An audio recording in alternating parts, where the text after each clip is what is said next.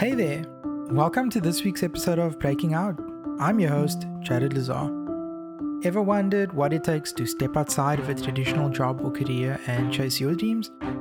You're in the right place. This is the show where each week I interview inspiring guests who've done something unconventional and have created an interesting, novel, or unusual career for themselves.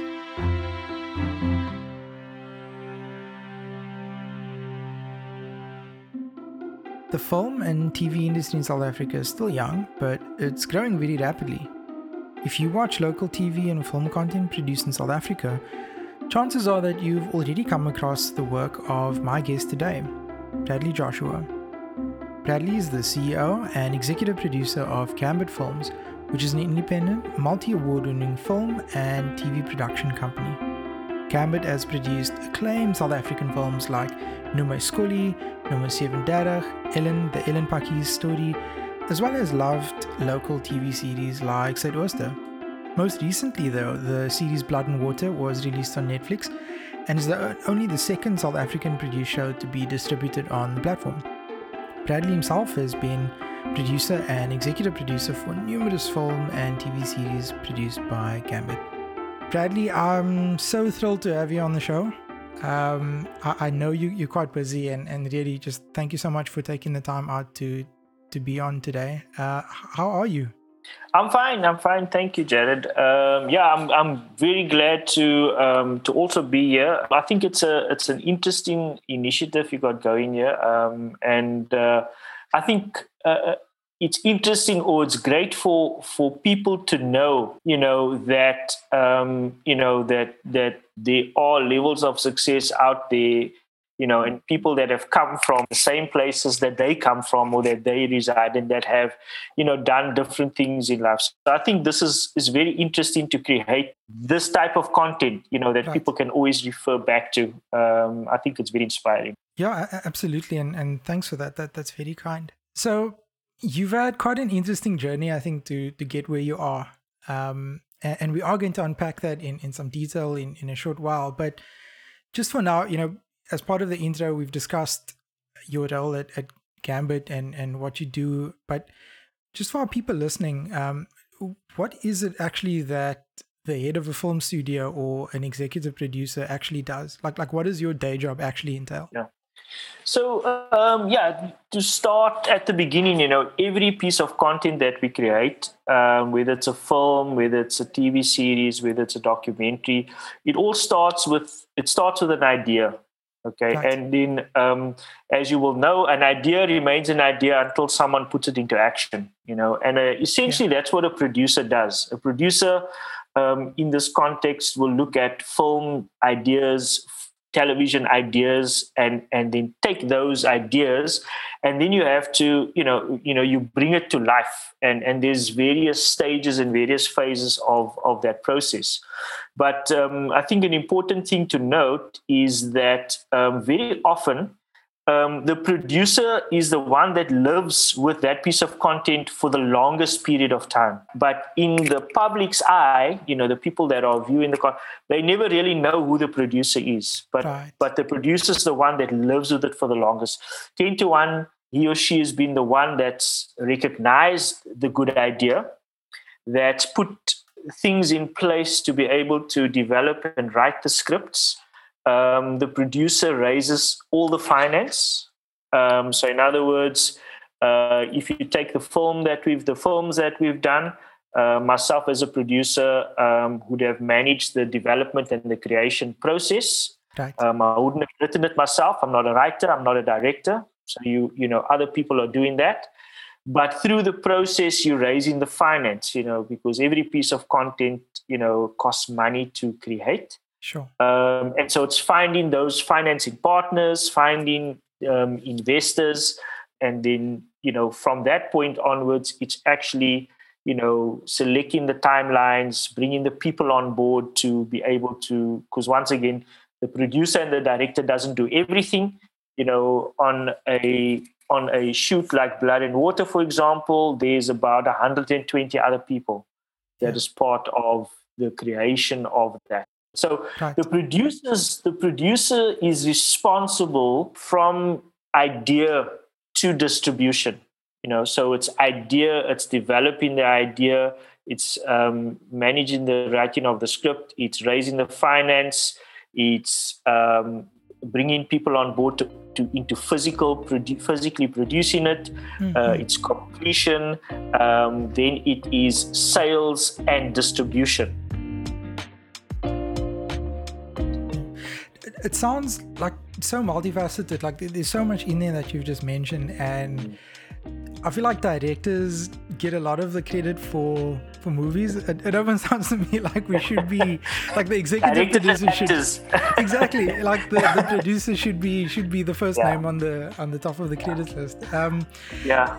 Do you do you have to be creative minded? I mean, you you spoke about identifying a project, mm. um, and I mean, presumably to do that, like you must have something something creative or, or yeah. you must be able to have the the sense of, of what's going to be watchable or, or, or attractive yeah. for someone the way that and you you know me I, you know i'm an engineer so so i wasn't trained i'm not a trained filmmaker yeah um, but um, you know where where that engineering discipline um, and subsequent roles that i fulfilled in in the oil industry from you know business management to strategy and to you know planning and all of these things. It, it, effectively, being a producer is being a project manager. Right, right? right. Um, to to you know to go back to the previous question, but in terms of the creative, yes, you have to you have to be like me. I'm not a trained creative, but mm-hmm. but you know when I, the the way that I got into the industry was was from an entrepreneurial point of view. For, uh, from entrepreneurial point of view, is that I saw an opportunity um, and because I worked in, you know, in the commercial, in the corporate world, um, it's like recognizing a product and recognizing there's a market for a product, and right. then figuring out how do we package this product right for mm-hmm. that particular market you know and so you can say that because you know the film and television industry is a creative industry it's a valid question to say well does a producer have to be creative I didn't in the beginning see myself as a creative. I saw myself as an entrepreneur yeah, that yeah. that saw a that saw a product right with lots of potential um, and a market that it need that that needed serving. You know, um, and I saw potential, and I saw um, you know the potential for that product to actually travel globally if it's told in a certain way. You know, so that was my initial approach. I've become creative over the years. Um, in that, um, you know, the company is 12 years old.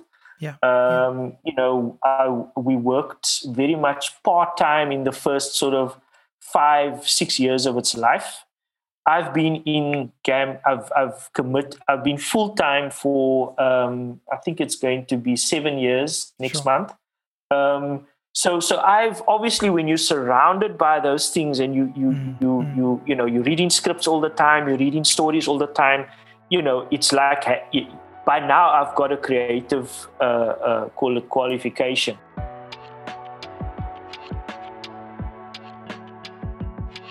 i think the biggest part of being a producer is is partnering with the right talent Right. You know, bringing on the, the right writers, bringing on the right directors, bringing on the right other creative um, heads of departments and so on. So, so I think it's yeah, it, you have to be creative um, and you have to understand the market, um, whether it's local or international.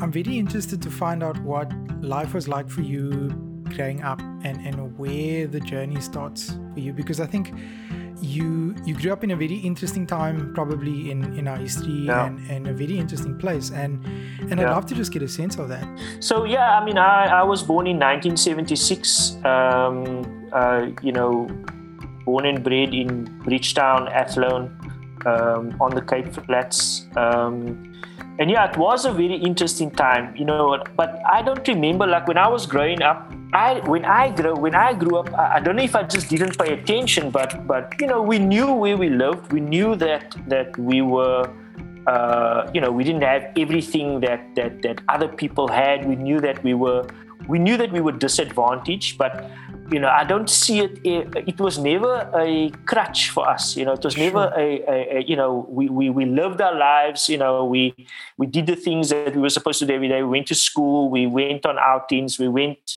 you know, to church and Sunday school and that. So. So from from that perspective, I, I don't ever remember being heavily political. You know, mm-hmm. even in high mm-hmm. school. You know, um, but but I do I do always remember that my you know my parents um, they always push they always made a way for us to um, yeah yeah. to try and get the best you know even if it was just things you know. I know my father was a was a welder. My mother worked in the clothing industry from the age of like 14 years old. She spent you know over 40 years working in the clothing industry. Um, but somehow we didn't have a lot but somehow they made it possible for us to have um, like you know um, go to good school like i went to st columba's high school which doesn't exist anymore but you know that was considered a good school you know yeah, in comparison yeah. and so they made that kinds of small sacrifices and so i think um, that helped a lot um, and they almost i would imagine like it, if i think about it sheltered sheltered us you know, mm-hmm. and kept us kept us focused on on the good things in life. You know, yeah. um, I think that uh, if I remember, if I think back, I was always a dreamer. Right. right. I, I, the, the one thing that I do remember is uh, when I was at school, primary school, high school, was daydreaming like always dreaming of dreaming of things, dreaming of like cars or dreaming of being yeah, yeah. Uh, you know like dreaming my dreams were never very big. That's what I can remember. I always think about myself now and I think, sure, the ambitions I have now versus when I was younger. But I also think that my, even though I had dreams, um, I feel like my dreams were very much curbed by my surroundings you know? Right. Um, look at what's around you and you go oh look at that guy. He drives a nice car so he must have a nice job. So that would almost be the extent of your dreams you know? But i think the important thing for me was that the dream was there to always uh, progress to always you know try to um, do better than my parents did you know? Um, and and try to just personally progress and always grow and always try to do better at whatever you were doing. So, yeah. so there yeah. was that, um, and and I've, I'd always been amb- uh, ambitious. But a big part of my young life was becoming a born again Christian. You know, because it's almost like that journey um, put a lot of things in perspective for me. Mm-hmm. Um, you know, we had a very good, um, fortunate and blessed to have a very good um, youth leader, a guy called Charles Chalmers at Bridgetown Presbyterian Church, you know, when I was probably around like 12, 13 years old. And he he taught us, he taught us about the Bible, but it is through that process that I realized that, you know, God created us with a purpose, you know, uh, and that purpose, it doesn't matter how how big or how small um, that purpose is in in someone's eyes Mm, that mm. purpose is great. And so, so I, I always believe that. I always believe from a from that sort of time when I started to learn about how God loves people and how God created us um, and why He created us, I always felt like, sure, my life must mean something. Right. There right. must be a purpose to my existence. And so, with that in mind, always I always operated like that, and I always looked at every situation and said, well, there must be a reason for this. Mm-hmm. You know, if mm-hmm. God created me uh, for a purpose, then then there must be a reason for this. There must be a reason for that. You know, the biggest thing for me, uh, the biggest sort of traumatic event in my young life was when my dad passed away. Um, I was 16 years old. My brother was 12 years old, and and and there was that. And the, you know, the thing that got me through that was oddly enough that thinking you know mm-hmm. that it must have happened for a reason. There must be there must be a purpose behind it because god wouldn't you know you know the word of god says i know the plans i have for you. You know the plans to to um to make you strong to make you yeah. to make you you know successful. So so i always that's what carried me through that. And and i think that everything that's happened in my life is still taking me to that purpose and so I think, you know, that for me, I think was a was a big difference um, because I often go, I would often think like like why did like I come from the same place as many people, okay, mm-hmm. um, and as you will know, there's there's not many people that that um, you know that that that come out of of you know of of a certain kind of lifestyle and i always ask myself the question like why did why did i how did i i, I was you know i was best friends um, i was best friends with with people that are that are in prison right now for example right. yeah. you know like like what is the difference i was associating you know, I was never in a gang. I was never in that way inclined, but I, I was associating with with certain people, and I I, I often ask myself like like what is the difference you know? Because as you know our people um, our people are still struggling you know? Even though yeah, we've been yeah. so-called free since 1994 nothing nothing has re- nothing has really changed. And i ask myself the question but why is that you know? But i think it's because i think it's the thinking you know? It's it's it's how you perceive things. And I, and when i look back i think that's what was the difference for me because I didn't I didn't have anything different than my next door neighbor, for example. You know, yeah, we never yeah. had money, we never. But how did I manage to get a tertiary education? I wasn't an A student. I was never an A student. I just worked really hard. But even when I worked hard, I was, you know, in terms of my grades, I wasn't great. I was mm-hmm. like, you know, a, a C, B, B, C kind of student. How did I? How did I um, manage to get a tertiary education? You know, um, how did I manage to get a bursary? Um, I got a bursary one year when I was studying mechanical engineering. I was like, I was totally confused. Why did I get this? Because I was definitely not top yeah. in my class. Yeah. Out of interest, why did you decide to study mechanical engineering? What was the thinking there? Um, yeah, I was. I was very. I'm a very hands-on person. Uh, my grandfather was a motor mechanic. Um, yeah and I was always with him. So, so I grew up in that world of fixing things and taking out engines and putting engines back, and and um, I always wanted to be a mechanic. And my mother said to me, "Not on your life. You're not going to walk around in dirty overalls, dirty fingernails, and that." So, so I was like, okay. and this is what I was. This is what I was saying about our parents, man. They just yeah. pushed. They yeah, they, they yeah. pushed us, you know. And so I was like, okay, so if I'm not a mechanic, I really love, I'm passionate about mechanical things. And, um, you know, with the help of my father, I, I, I, sort of started to dream about being a mechanical engineer because mm-hmm. I thought, mm-hmm. okay, that's the next best thing. You know, I'd still be in that sphere of mechanics. Um, and, and that's how I ended up, you know, that's how I ended up doing mechanical engineering. But I knew I knew that, you know, I knew that from a very young age. Like I was still, uh, today they call it grade eight. I was in standard six at the time. By the time I went to high school, I knew that's what I was aiming for, you know. Um, but, uh, you know, it's, it, I, I feel it was just my thinking and, and, and that coupled with my Christianity and just knowing that God has created us all with a purpose and, and I've made it my life's mission right? To try and fulfill that purpose. Mm-hmm. Um, and let me tell you something God has taken me on some interesting journeys, you know, um, yeah. which, which, which, when I look back, I can laugh and I can smile. But, yeah. you know, when you're going through certain things, you know, sometimes it's very tough. But, you know, that thing just comes back again. Yeah. God created me for a purpose, and I'm on this journey, and everything means something, and everything's mm-hmm. leading somewhere. I, I, I love that, and you, you aren't the first person that I've spoken to that's mentioned, you know, purpose, and and I think to, to your point about you've you've had this journey, and, and there've been so many you know events along the way. You you studied mechanical engineering, and I think at at some point then you moved into the corporate space. You, you started working mm. at at Chevron. Um, yes, uh, oil and gas energy company. The the common thread that I'm seeing is that th- there's so many there's different aspects of that. I mean, mechanical engineering is very different from the corporate world in in many senses yeah. and the corporate world is also so different from what you're doing now you know being at, at gambit being in mm-hmm. film being a ceo yeah. there are obviously like common elements but but you kind of you go through these very dramatic job changes or, or career changes, yeah. but but the common thread, it sounds like it, it still is that that purpose element, and and and I just I I really love that, and and thank you for for sharing um for sharing that.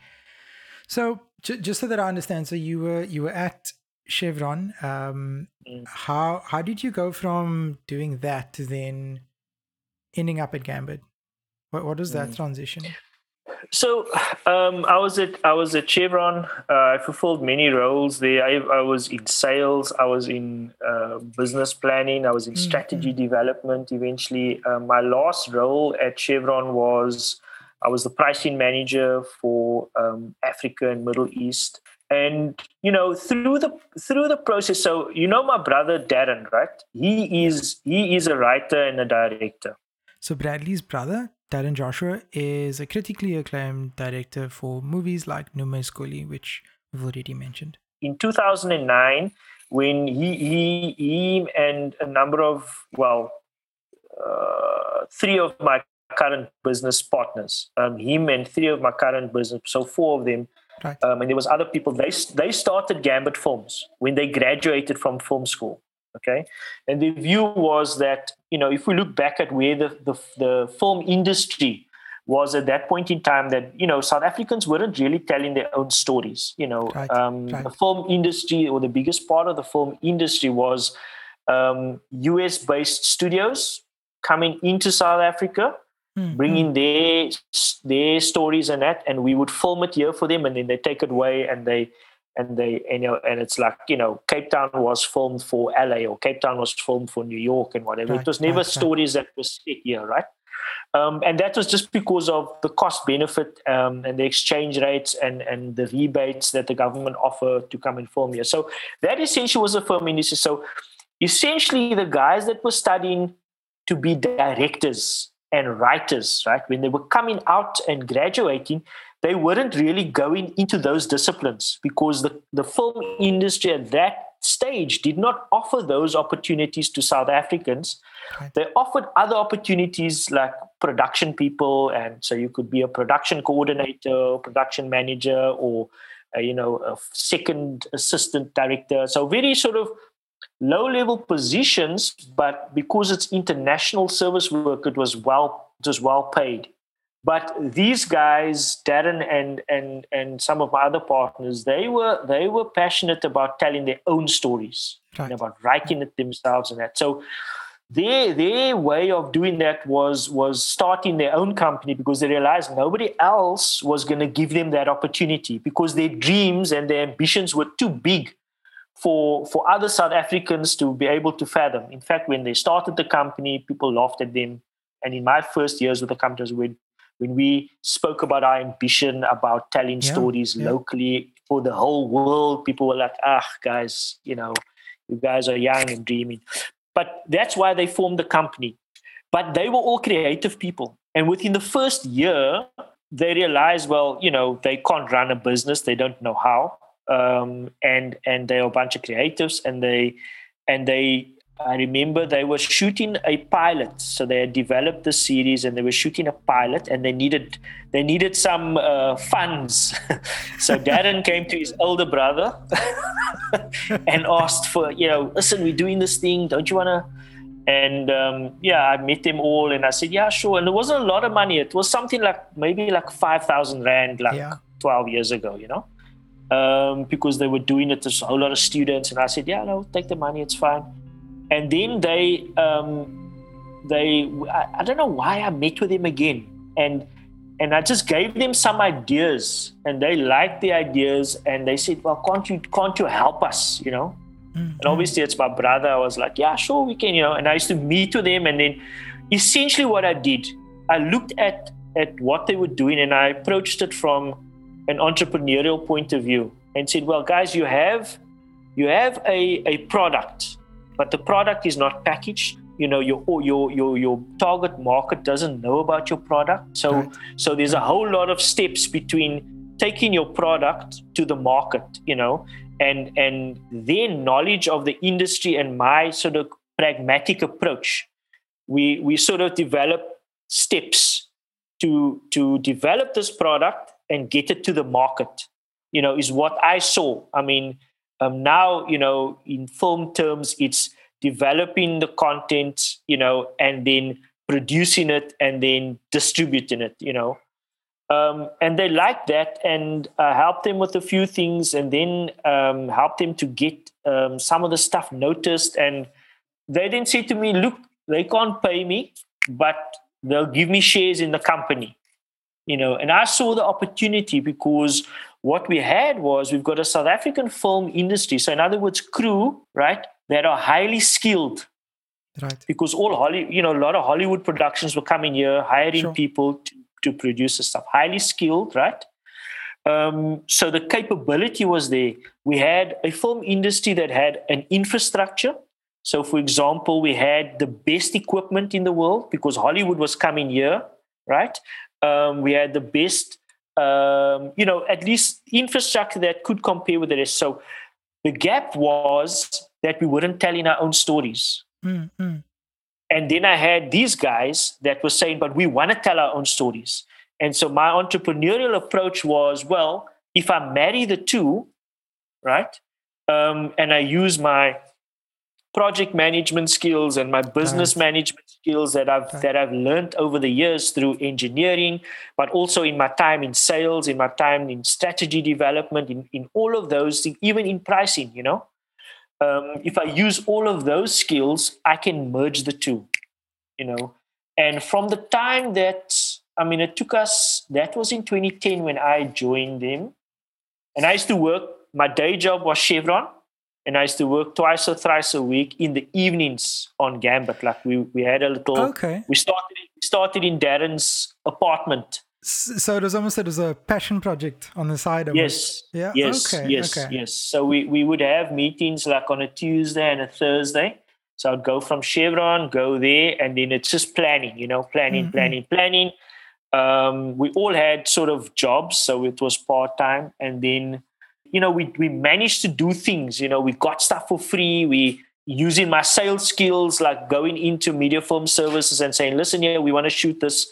this pilot we want to shoot this short film you know but we got no money you know yeah, how can you help us you know and they would just go like of course you know they would then treat it as their csi project or their investment into the industry or their enterprise development and say right we're not using these things so if you can mm-hmm. use any of these things feel free you know um, and so it's those kinds of things that um, that that, for example, they lacked as creatives because they would never walk into a they would never cold call someone and ask them for free stuff, you know. but I had be you know I had done those kinds of things, so I yeah, you yeah. know wasn't shy to to ask, you know, and it was that kind of combination. Then over the years, you know, it resulted in the first sort of uh, film and then um, you know say Twister and then you know it just starts to grow and and sort of snowball. So so it wasn't a it wasn't an easy fit. I mean my hmm. wife really deserves you know a gold medal for um, standing behind me in all of these crazy ideas. And i do remember i do remember the day that i said to her listen here um, i want to go into gambit full time and you know when you when you're wrestling with a with with a thing and you go like i don't know if this is the right thing to do. I'm going to leave my secure job. At that time we you know we had all the things. We had bond we had two cars we had two children um, and this corporate job was supporting all of that you know?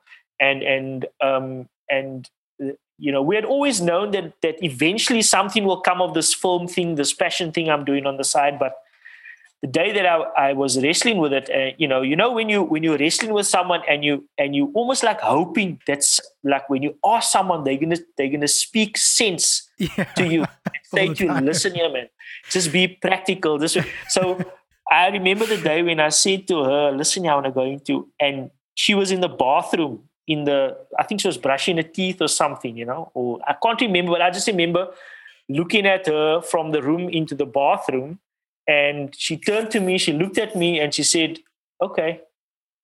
And I was like, was I, I, was like, "Are you sure?" And I, I followed her around, and I was like, "Are you sure?" Are you like? I kept on, and she just said, "Well, you know, that's if that's what you think." And I think, you know, it was a crazy decision, but it's again, it's once again though, it's, you know, God opens those doors You know, God opens the doors. Um, and it's not always easy. It's not always easy to go through the door, and it's not easy on the other side of that door, but He does mm. open the right doors.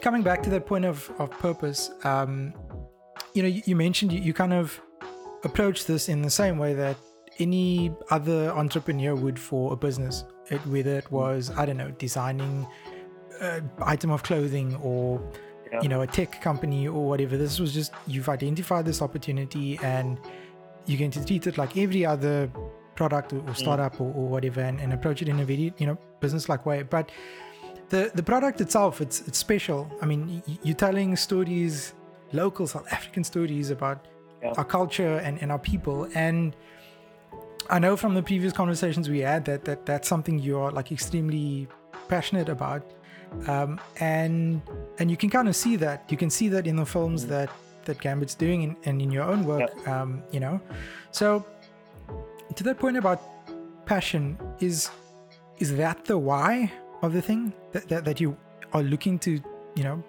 sell South Africa to the world and, and put our studios out there I that's definitely one of it um, but I yeah. think even even stronger passion because I you know like Jared, I ask myself that question every day. Mm. You hmm. know, you know, on the one hand, sometimes I have very, very uh, frustrating days, right? Where you where you do wonder, like, you know, why am I doing this? Like, you know, yeah. Um, but also, just I ask that question of God many times because I also want to make sure that I'm still walking on that path, that I'm not following right. a journey that a journey of self ambition. You know, it's okay mm-hmm. to be hmm. ambitious, but I think I think um, as long as that ambition is aligned to God, and so that's a question I ask every time. And what I've what I've learned over the years, and I'm still unpacking it for myself, is that I think in a big way God is using it, you know, to um, to show other people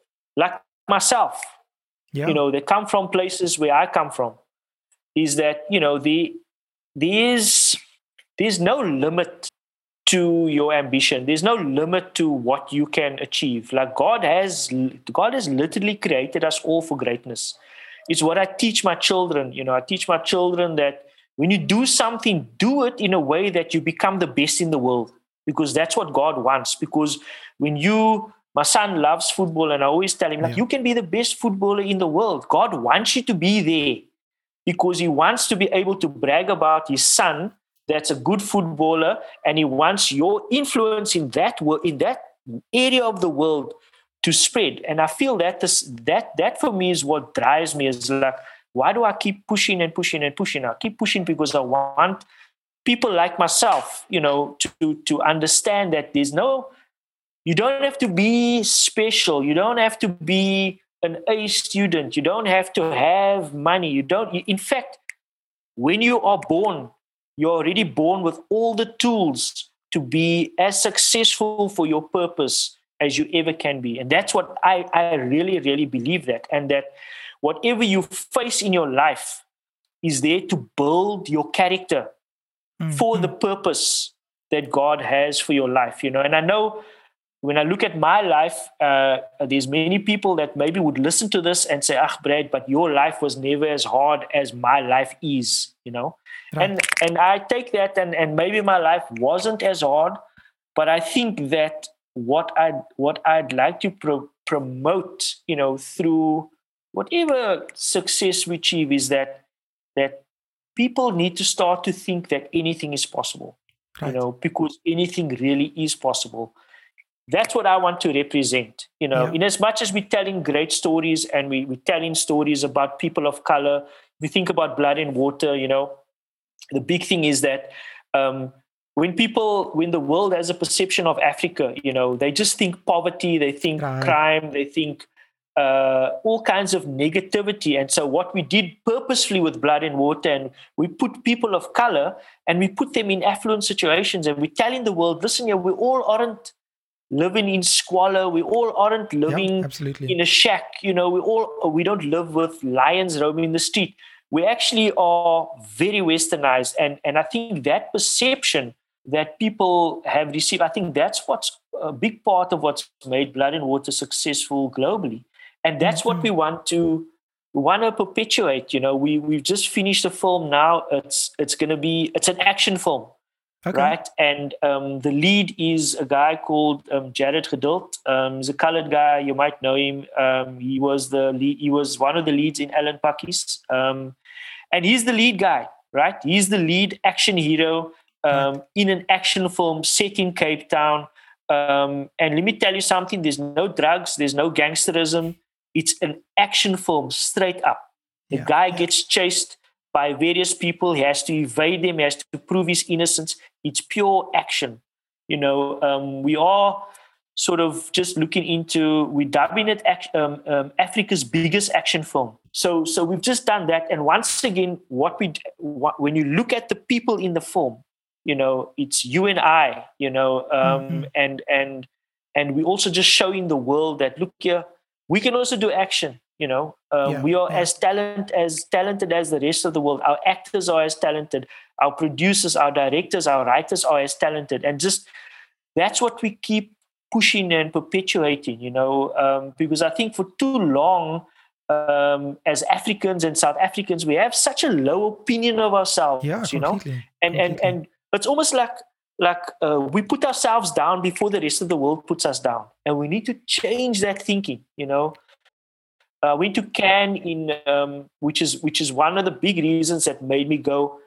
I'm doing this full time. In 2014, before I quit my job, I went to Cannes, and um, you know, you, you you walk around there and you you try to meet with people. It's like a yeah, market yeah. and a networking kind of thing, right?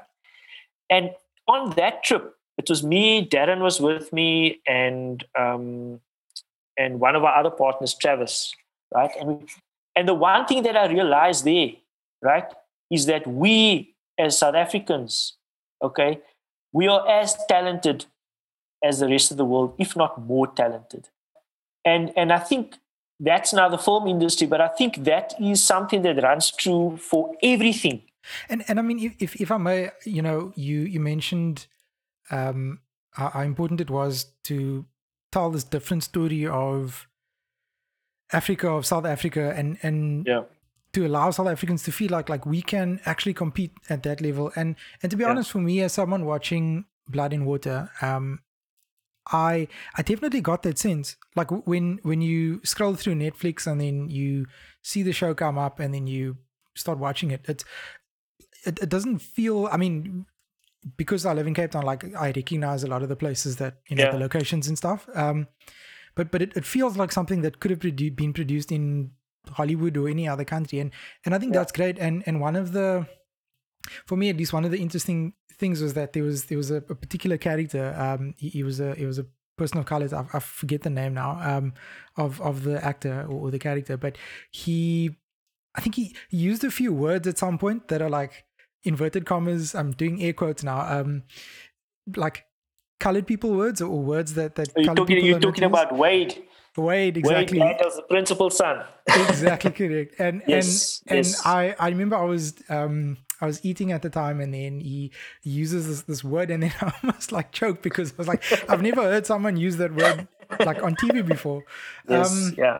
Yeah. But but but the show's like I think done so much also for the space because mm. you've had um I think you've even had like some Hollywood actors saying that they loved it and like you know um I did yeah, something with some uh, like G- Gabrielle Union or Gabriel or Union yeah yeah. She said she said oh she can't wait for season two. Yeah.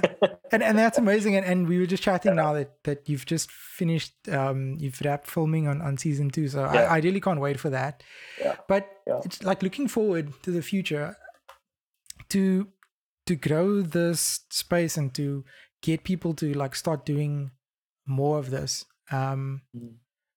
what, what do you think we we need to do uh, as as south africans i mean people people that are in the space like like what do we need to be doing more of or or differently um to to take yeah. this further from here Look, the thing is, I think that um, what you what we are finding is that um, more and more and more people are are looking into the film and television industry as a viable career.